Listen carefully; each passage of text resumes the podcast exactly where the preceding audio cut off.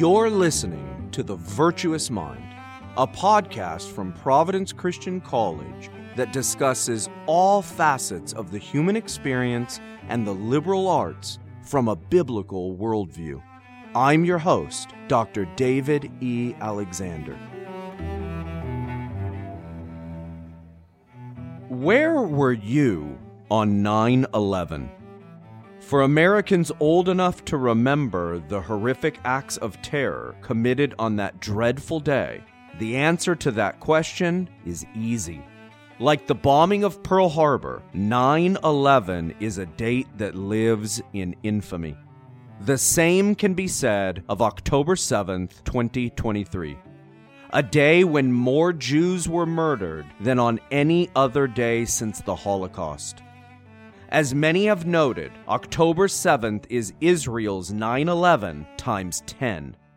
And like the infamous days mentioned earlier, October 7th started a new war, one which is part of an ongoing conflict between Israel, Hamas, and other terrorist groups in a concentrated region of the Middle East.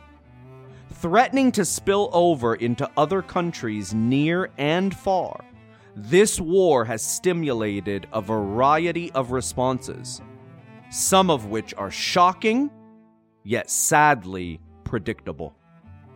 In this episode of The Virtuous Mind, I sit with Dr. Scott Swanson, professor of biblical and theological studies at Providence Christian College, to discuss what happened on October 7th, the history leading up to it, the ramifications of such an attack, and some of the challenges and complexities involved as we pray about the current crisis unfolding before us. Dr. Swanson, thank you for joining us today. I wish we were meeting under better circumstances, but I appreciate the time you're giving us. Yeah, thanks very much, David, for having me. Obviously, your knowledge, familiarity with Scripture, with the Old and New Testaments is relevant for the conversation today. But you have a lot more sort of personal connection. You've spent a significant amount of your life in Israel. So, before we dive into the topic of the current escalation of violence, the current war in Israel, I'd love to hear, I think our audience would love to hear your familiarity with the place and the people. Yeah, for sure. Well, my wife is Jewish, and we've always had that connection. I was inspired while in seminary at Westminster in Philadelphia to pursue study of the Old Testament, especially the languages, the cognate languages to Hebrew and Aramaic in Israel. And that's what we did. Right after we got married, we hopped on a plane and went to Jerusalem. Mm. Then, of course, we made lots of friends there over the course of seven years that we lived there and maintained those contacts. That is, both Jewish believers in Jesus, um, Jewish non believers in Jesus, but Jewish believers in Jesus as well as Palestinian Arab believers in Jesus. And that's part of our deep emotional tug of this whole thing is that God has his people there. I don't mean just Jewish people, but those who know him through Jesus. Mm. Who are Jews and Arabs, Palestinians. And the struggle, this conflict cuts so deep that it cuts into the unity and fellowship that naturally is there, is meant to be there between us as different kinds of peoples, all peoples together in Christ and the Messiah. You also have some other connections. You have taken students from Providence Christian College to Israel for a couple of weeks. You did so very recently, just this last summer. Maybe describe that, what's involved, maybe a few insights into your most recent trip there with a number of students. Yeah, this was our third trip that we've made with Providence students this past June. We've developed a pretty unique trip. It's not just biblical sites, but it's a holistic exploration of the whole land and the peoples there and the history, including the biblical history. This is the land in which most of the biblical story has taken place. That affects students just so deeply and emotionally and stays with them. And now they read the Bible differently. But the other thing that is also affecting students is they're getting to know people, the different kinds of people and the people that are Christians, Jewish Christians, Messianic believers, as well as Arab and Palestinian Christians, and their genuine commitment, devotion to the Lord, but yet having very different perspectives on the whole conflict and their history. Yet there's that Christian reality uniting us to different kinds of believers. We see that firsthand. On our first day, when we begin that morning, we go up the coast and stop at Caesarea by the sea. And then we go up to Haifa, where we meet with a pastor who is an Arabic pastor in Haifa of a Messianic Jewish congregation. Wow his congregation is a Messianic Jewish congregation, Hebrew speaking. Haifa is a very mixed city in terms of Jewish and Arab. He doesn't see any conflict in that, and he is completely committed to the growth of their congregation as a Hebrew speaking Jewish congregation that also has others, Arabs as well, part of the congregation. That stays with students, and they keep a lot of these connections and pursue them after their trip. What does Paul say, right? Breaking down these walls of separation. Ephesians 2. Boy, that's a integrated congregation may be unlike any other. Yeah. And we might have thought it was even impossible. Yeah. With God, things are impossible. yeah. Amen.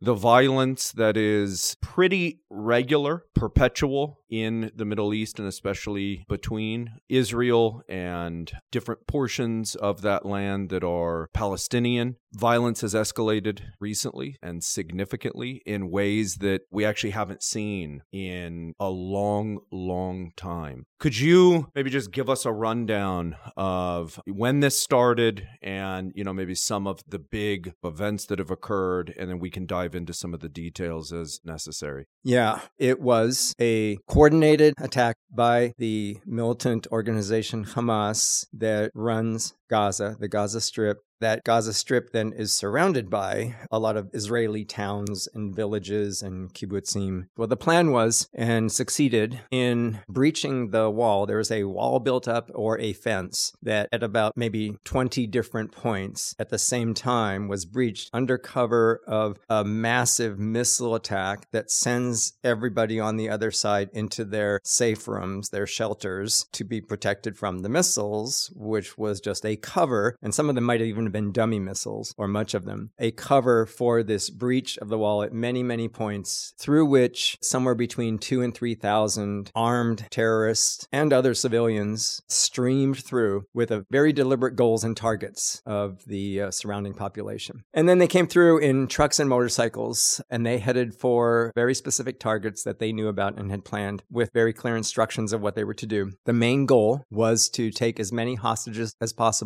and get them back into Gaza. From the perspective of this terrorist organization, it seems clear their top goal was to have hostages, kidnapped civilians, for the purpose of negotiating to get Hamas prisoners released from Israeli prisons. That was their top goal that supersedes any other concern for their own life and safety or the safety of any other Palestinians in Gaza. The secondary goal was to kill as many Jews as possible and in the most defiling and horrific ways. It was very deliberate and specific. We've been learning more. Stories come out every day of what happened. And by the way, this all started, it was the morning of Saturday, the Shabbat, the Sabbath, October 7th at 6.30 when it all started and very rapidly Hamas gained control. What they did depended on maybe which kind of group it was and how much time they had. Sometimes they would go and just murder young people, children, and old people, just to outright murder them as many as possible. And then to desecrate their bodies as much as they had time, they would spend time torturing before they killed them. In one village, their estimation was that 80% of the people that they found there dead had been tortured before they were killed. 10 or 15 children were tied up all together and then burned alive in the sight of their parents and also they would do vice versa. Often, when they killed people, they would shoot them in the face so much that they wouldn't be recognizable. Also, raping and cutting off limbs or cutting off heads. A deliberate desecration because of their ideology that Jewish people were less than human. And that was the virtue in the sight of God to do that. This is Israel's 9 11, but so much more in so many ways uh, relative to the population. It's like, I don't know, people have estimated 10 9 11s. Uh, let me just summarize the numbers because these have kept changing. Uh, 1,400 Israelis of various kinds have been killed, including soldiers, civilians, men, women, old people, and children, even infants, and about 222 hostages that were taken back into Gaza including 30 children. And that 1400 number, to be clear, that's 1400 on the events of October 7th. Yes, that's correct. 1400 verified. There are still hundreds of bodies that have not been identified. You know, my family is Jewish.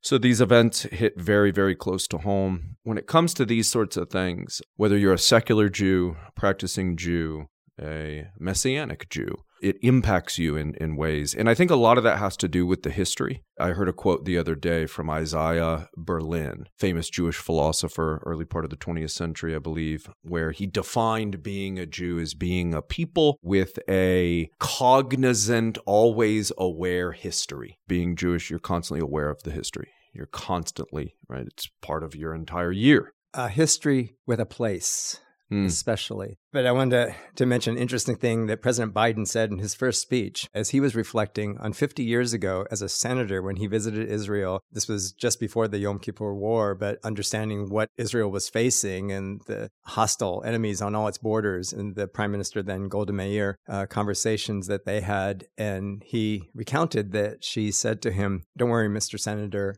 uh, we have a secret weapon. It is that we have nowhere else to go. Hmm. This is something that every Israeli and most Jewish people, even not living in Israel, still feel about Israel. It's an expression you hear, Ein lanu eretz acheret.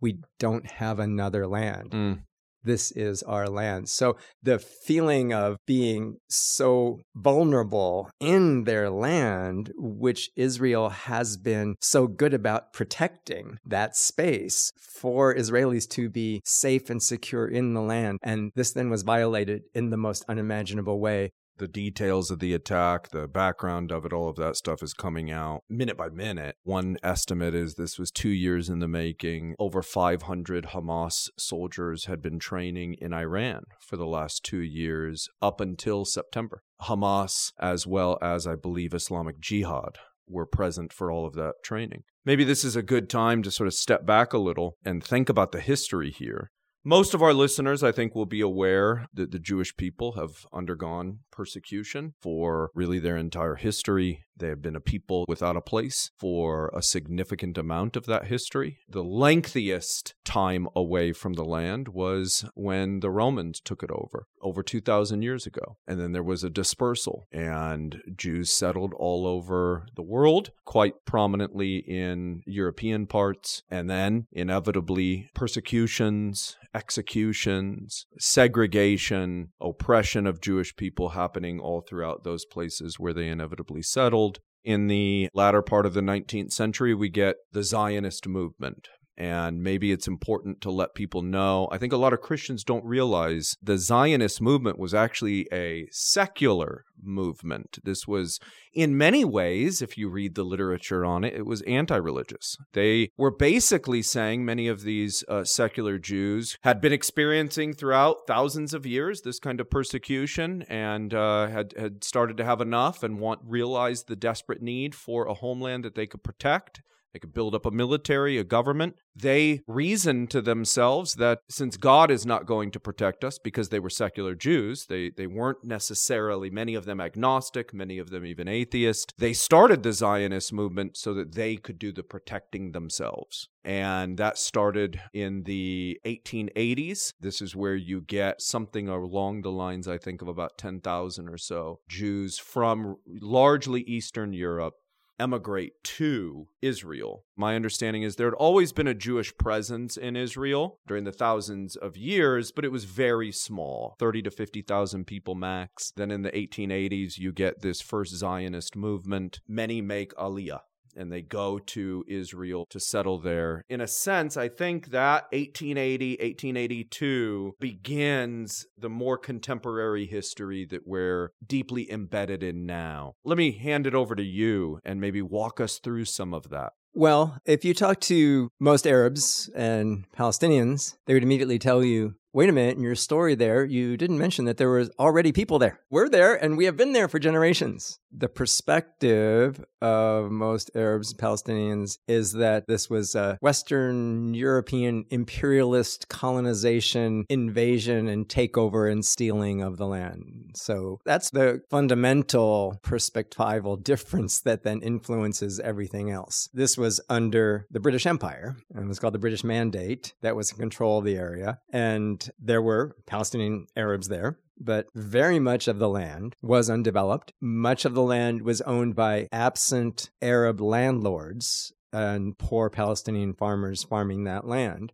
The land was acquired legally by those Arab landlords selling parcels to Jewish people. So there was established then a quite reasonably legally based increased Jewish presence in the land that then began to face more Arab opposition as it was growing and being more successful as this was the introduction of a Jewish nationalist kind of sentiment that actually was communicated to Palestinian people who began to have their own nationalist sentiment that they didn't particularly have before. Fair to them, they understood that this is their home for generations, but you know, to have their own nation idea, there began to be a lot of political and violent opposition to the continuation development of the Jewish presence there. And this happened throughout the British Mandate until after World War II Britain had to get out, all the different circumstances that they were dismantling their empire as being part of it. So the situation was given to the hands of the United Nations, which then came to a decision by its authority, as much as it might have, to partition the land into two states a Jewish state and Arab Palestinian state. That Palestinian state, uh, however, was at least for the most part, understood to be not locally Palestinian, but Jordan that was also considered Palestinian. Yeah, trans Jordan, right? Yeah. And then eventually now- Jordan. Yeah. Yeah. And so there was that idea of partition, which then picked a line based on where most of the settlement was, not entirely consistently because it was mixed all the way throughout, but where most of the Jewish settlement was or most of the Arab Palestinian settlement was, and the line was drawn. Neither side was satisfied with the line.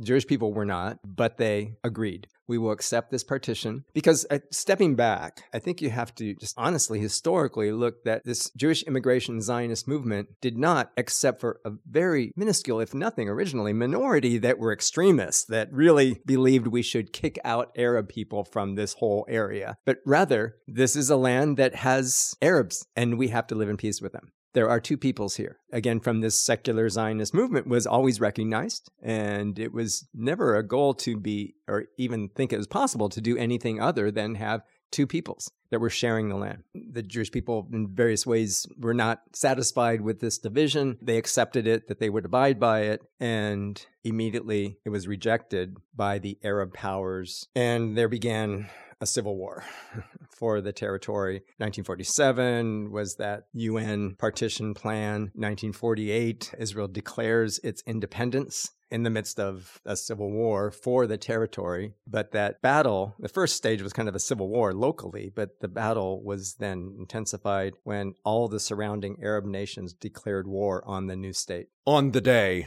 Yeah. of Israel's declaration Yeah, of the independence. next day. That's what they were faced with, and then there was the war, the war for independence, in which they, it was complete refusal from the other side to abide by anything, any kind of compromise. Israel won the war by securing this land similar to uh, UN partition borders, but they gained a little bit more. And the end of the war was simply, we'll stop here, the armistice line. We'll declare a peace at the line as far as we got as far as the Arabs are and stop there. And that determined the line, the border, until 1967. So that was the land of Israel. And the parts that were Palestinian Arab were never independently Palestinian, but were occupied by Egypt or Gaza and Jordan for the West Bank, and then northern parts of Galilee by Syria. So there was not independence. There was the UN Secretary General just made a statement that uh, this war, th- this attack didn't come in a vacuum. Right. Arab peoples, the Palestinians, suffering for, what did he say, 56 years, that is 1967, suffering occupation, a cruel occupation. Um, they were occupied before that as well, but by Arab countries. I do want to back up just a little bit, just to go over some of the, the history you recounted very, very nicely. So we've got the sort of Zionist movement begins in 1882. It is a, a secular movement. It is not a religious movement. This is not religious Jews going to Israel because they think doing so will usher in the Messiah or something like that. So they're going there really so that they can be a people with a place because of intensified persecution of Jews, primarily in Eastern Europe, even in Russia and some of those other places. So you get 10,000 people who emigrate to Israel, that land, Palestine, in 1882.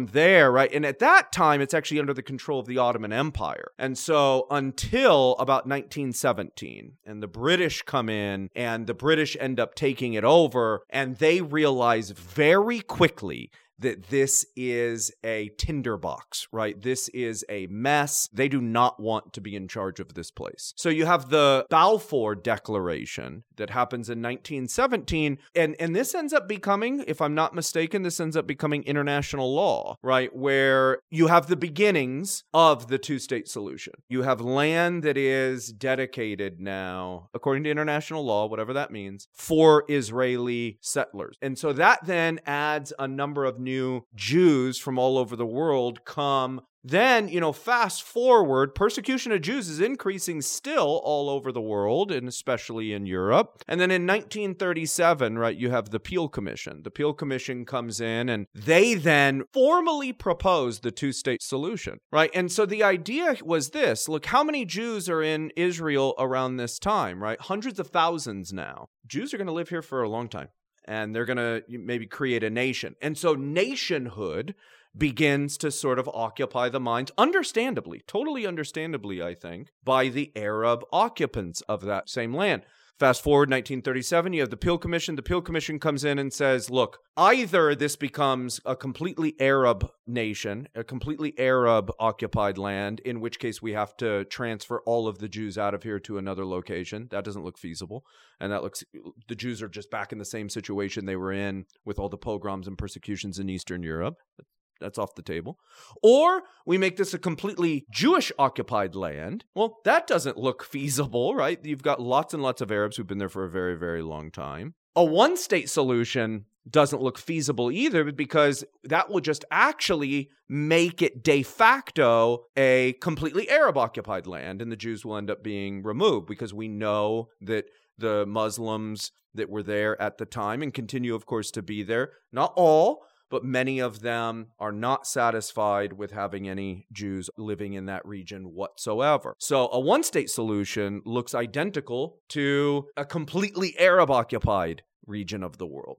So you get the two state solution. First, really formally proposed in 1937 Peel Commission and endorsed by the Wilsonian government, and then also endorsed by Congress, endorsed by, again, international law. Winston Churchill. I mean, you get everybody. And so already in 1947, you get the UN resolution that ends up becoming ratified by the entire United Nations. So that's where we're at. There, there, were skirmishes, there were battles happening all throughout this. This is why the British didn't want to be there and recognize this is not a viable solution for the British to be in charge of this from 1917 all the way until they hand it over in 1947. They want the heck out of this place. So, and part of the reason they want the heck out is because there's lots and lots of battles happening all between that. Israel, as a nation, is committed to being a Jewish state that is to exist for the purpose of Jews living there and being able to come from all over the world where they've been exiled to return to their land as their land. Yet, from the beginning, from the Declaration of Independence, it has been a Jewish state with a significant and other minority. In fact, it's something like 20% of Israel itself, not talking about occupied territories, but Israel itself that is Arab. And the commitment of the new nation of Israel from the beginning was to be a democratic nation in which minorities, Arab minorities, would have human rights, uh, would have their rights in the state, and even the right to vote and have representation in the parliament, their Knesset. And that continues to this day. It's been very, very imperfectly realized. And so there's significant lack of justice and recognition of rights of those minorities. But many, if not most Israelis, are also concerned about that. But Then, because of Israel's need and recognition from the beginning that they were in this land to have to share it with the Arab occupants outside those borders, and that when 1967 brought suddenly all this territory into Israel as an occupied territory, not taken into the actual borders of the country, but as an occupied territory, they could not just be integrated into the country, like even if many more extreme might want to, because that would be the influx of too much of a non Jewish population to be able to at the same time be democratic and yet be a Jewish state. So it's never really been an option to like just take it over with the local Palestinian Arab population. I think there's always been a movement to try to get to peace with Palestinians. And what was happening actually in the 1980s and the 1990s was significant progress, more than has ever been and ever since, towards some kind of at least a framework called the Oslo Accords, were a framework for an eventual two state solution. And that progress was really significant, especially a turning point was when Yasser Arafat, the leader of the PLO, renounced terrorism. And you have the famous handshake on the White House lawn with uh, Yitzhak Rabin and Yasser Arafat. And there, there were many more extreme Israelis who were not happy about this and that were conceding too much. But on the Arab Palestinian side, it was also seen to be too much concession. So, parallel with Arafat himself renouncing terrorism was the creation of Hamas, which was created in 1988, now with the influence of radical militant Islam, jihadist kind of Islam. And this isn't normative Islam. It's like a new radical militant aimed at having, as we've known with the Islamic State, their own Islamic State under Sharia law that they are ruling. It still exists as the charter of Hamas since they were formed in 1988 that it is a sacred right of Palestinians, Muslims, to own this land, all of it, for themselves, and therefore to kill and expel Jews from all of it. There's also a parallel propaganda campaign that Hamas has run since then to try to obfuscate those goals and say, well, we're actually moderate and we would be happy with the two state solution, but then they immediately, and they have to say this for their more radical elements, but that would only be temporary. And we have not changed our goal, that absolute commitment to an Islamic state in all of Palestine. And uh, that's really never been renounced. So, two state solution is not a Hamas solution. It's really not a solution of any of the Islamic militant groups. Right. Islamic occupy, Jihad, in some right. ways, even more radical. Hezbollah. Yeah. Uh, none of them. Uh, these are groups that are backed by Iran. Iran represents one particular interpretation of Islam. Another sort of interesting thing to consider here is that when Israel started normalizing relationships with Egypt and becoming more and more friendly with Egypt economically, more and more normalization of the relationship between Israel and Egypt in terms of trade yeah. and economic relations, and, and yes. more and more intensification of that with with Egypt and Jordan, they have formal peace treaties. And what what did you see as those things were becoming more and more likely? You saw an escalation of violence. So now recently, the movement towards normalization with Saudi Arabia. With Saudi Arabia, yeah. that's right. And so as Israel becomes more and more friendly, peace treaties, more and more economic relationships between Israel and Saudi Arabia, you see an escalation in violence. And of course, the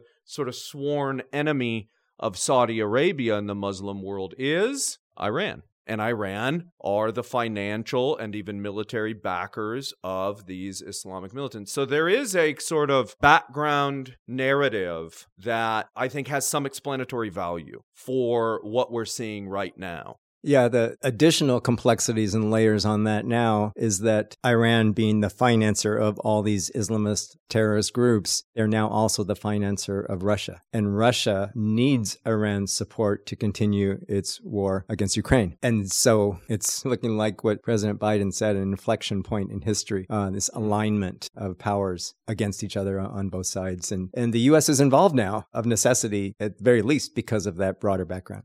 I don't think, you know, neither you nor I thinks, of course, that Israel is perfectly innocent in everything that they do and all of the policies that the Israeli government establishes and enacts are, uh, you know, perfect and yeah, of course. But we do have to say that. Yeah, yeah and, and we have to. Yes, that's right. That's right. Not only is there an escalation of violence in Israel right now, there's a war being waged. Israelis, Jews in Israel are undergoing, you know, this constant bombardment There's also a massive increase in anti Semitism all over the world right now.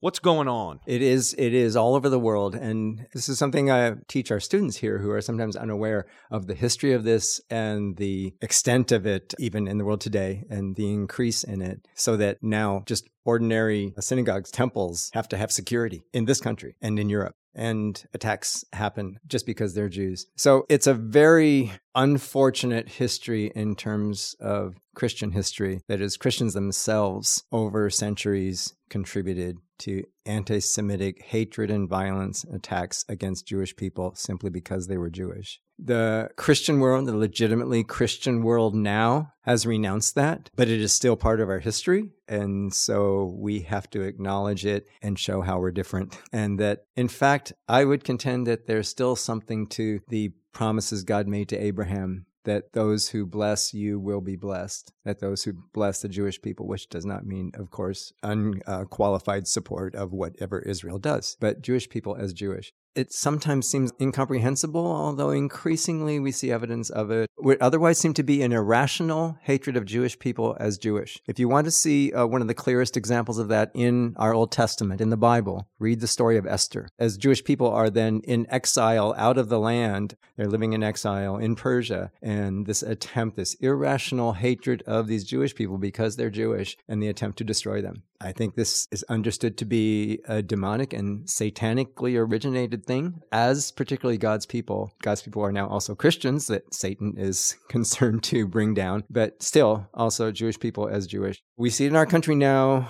Of course, the Holocaust was an expression of this even before World War II and then during and after in the land of Israel and in the surrounding Arab nations, anti Semitism has been a growing feature. And so uh, it is remarkable that it is not pervasive everywhere and that many Arabs and Palestinians do not have anti Semitic hatred. But what radical Islam is, it is incorporated anti Semitism into its character, what it stands for in its existence. You can go back to the 1988 Hamas Charter. They even reference the protocols of the Elders of Zion yep. and repeat many Nazi tropes. They are dedicated to as part of their religious zeal for their religion and the establishment of an Islamic state in Palestine is killing Jews. I'd like to read something that's uh, it's hard to read it was an intercepted conversation between a Hamas militant on October 7th and his parents that he had called them.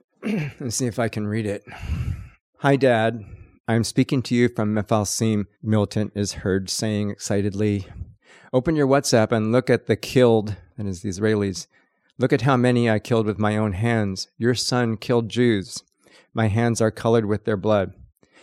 Dad, I am speaking to you from a Jewess's phone. I killed her and her husband. I killed 10 with my own hands, the terrorist told his Gazan parents. He went on to make a video call so his dad could see the massacre committed by his son, a member of Hamas's Nukhba forces. May God protect you, my son, his father said, weeping for joy. His mother said, I wish I was there with you, as her son is heard shouting directions at fellow terrorists Kill, kill, kill, kill them. When uh the uh uh historians have looked back at uh, the Nazi uprising, the Nazis, and their uh, persecution of Jews. Uh, a theme that emerges fairly common amongst them is that in order for them to carry out their attacks, they have to see the Jewish people as non human. And so there's a diary entry by a Nazi. I tell students about this regularly where he sees this little girl running across a field in a concentration camp. And he immediately recalls his daughter and brings a smile to his face. And in the diary, he says that uh, he had to remind himself, he had to sort of come to his senses and remind himself that he was not looking at a, a being that is as human as his daughter. And so I think there is something in order to carry out these kinds of things, in order to say what you just read, you have to see this other th- these these other people as non-people. You have to see them as non-humans, uh, and that's what we have happening here. May God not allow us to ever do this. I do want to say this. I don't want to see Palestinians. I don't want to see others as non human. I want to watch over my heart, please pray, and watch over the heart of all people. Can I say, too, what Israel is doing now much of the media is falling prey to Hamas's own propaganda in Yep. this, which they want to get on camera children collateral damage from Israel's attacks. When Hamas attacked, they deliberately targeted civilians. When Israel attacks, they tell civilians beforehand to get out. And they never directly target, contrary to propaganda what you may hear otherwise, they never directly target civilians. They very precision missiles that they use, and they target Hamas facilities and any Hamas operatives or militants that they can. Unfortunately, Hamas holds the population in Gaza hostage and hides behind them and puts their bases and missile launching facilities next to hospitals and schools and civilian homes. That's what they do. And so Israel is in this really difficult position of needing to destroy Hamas, this threat to their existence on their border, at the same time, not to simply accept any level of civilian casualties. And they don't. And that's why it is so hard. If you just want to wipe out the whole civilian population to solve the problem, it would not be great risk to Israel's uh, military, but they won't do that. They have repeatedly told in the last two weeks the civilian population to move south to the southern half of Gaza, where the focus of Israel's attack is ground attack is going to be for the Hamas tunnels underground in mostly that northern part. It's called the uh, Hamas Metro. It is this intricate web of tunnels and where hostages also are being kept. That's what why they have to go in in a ground attack. So they have repeatedly warned and they repeat it. And also propaganda comes back saying, "Oh, there is no place for them to go." And we can see there is evidence that United Nations and other help that is coming in is establishing tents places for them to go. There is more place for them to go with food and water and medicine that's been brought in from Egypt for them to be able to survive outside their homes in the south part so that they're not at risk because of Israel's attack. That's what Israel wants. But what does Hamas do? It blocks the roads Right. to the southern part of Gaza.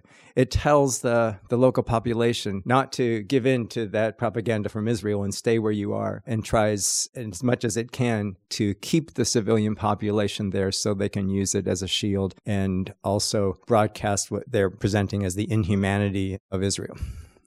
The ground attack in Gaza, which seems to be necessary in order to root them out, has been delayed and delayed and delayed in order to attempt the safe passage, the protection of Palestinian civilians. It's very difficult for me to remember and imagine another nation that has gone to so much trouble to protect the civilians when a recognized government, right? Hamas is actually the political authority of Gaza, voted in whether it was a fair democratic election all of that stuff. But when one nation was is being attacked by another entity and then goes to these kinds of lengths in order to greatly reduce and even attempt to eliminate any kind of civilian casualties i mean I have difficulty recalling any other nation that's gone to these kinds of lengths. Yeah, it, it would be and is, according to the rules of war, the responsibility of a nation to protect its civilian population. And Hamas, and not use them as human shields. yeah, Hamas is doing the opposite. One last thing here, Scott. What we're seeing in the United States and in uh, some of the media and in some of the, uh, maybe especially on university and college campuses, all sorts of protests in favor of Palestinians and protests even in favor of Hamas. The Hamas flag being flown and waved in many of these protests in Times Square, in London, in Harvard. Those are the prominent ones. They're happening actually all over. And in many cases, you know, the ones that stick out to me, given our vocation, are the ones that are happening on college and university campuses all over the country. What, what's going on? It's very scary and so disturbing that, kind of understandably, because of Palestinian situation and also the media and propaganda they're subjected to, not be able to admit any difference between the terrorist activities that are determining Palestinians' existence and legitimate Palestinian rights. I want to be pro Palestinian as I am pro Israeli. We have Palestinian friends and we cry for them. And uh, Christian Palestinians uh, that are quite a minority and persecuted minority in their own Palestinian area. But they're they're under this too. Many of these Palestinian friends we also cry about are understandably because of their situation to a certain extent unable to concede that this is beyond the pale and to distinguish legitimate Palestinian dignity and rights and aspirations to distinguish that from this radical jihadist organization and its terror activities that that they can't even recognize that. And and so then it's part of a propaganda campaign that is motivating a lot of this. And so uh, a not clear understanding, but it's also the anti-Semitism that is in this country. And, uh, and and very sad. And we know that there are Palestinians and Arabs that do condemn such violence and, and terrorist activities. And uh, I, I wish more of them could have the courage to do that, though, and to recognize that Israel has a just cause here. Many do, but more need to. And that is their own interests for their own rights in the future as well. Well, Scott, I think that's a good place for us to wrap up. I hope and pray that we don't need to do this again. May the Lord bless. May the Lord put an end to this. And uh, may the Lord continue to protect all innocents all over the world, and especially right now in Israel. Amen. You've been listening to The Virtuous Mind, a podcast from Providence Christian College. The mission of Providence Christian College as a reformed Christian institution is to equip students to be firmly grounded in biblical truth, thoroughly educated in the liberal arts, and fully engaged in their church, their community, and the world for the glory of God and for service to humanity. We'd love to have you visit our campus. Providence Christian College is now accepting applications for the upcoming semester. Contact an admissions counselor to learn more. Visit providencecc.edu.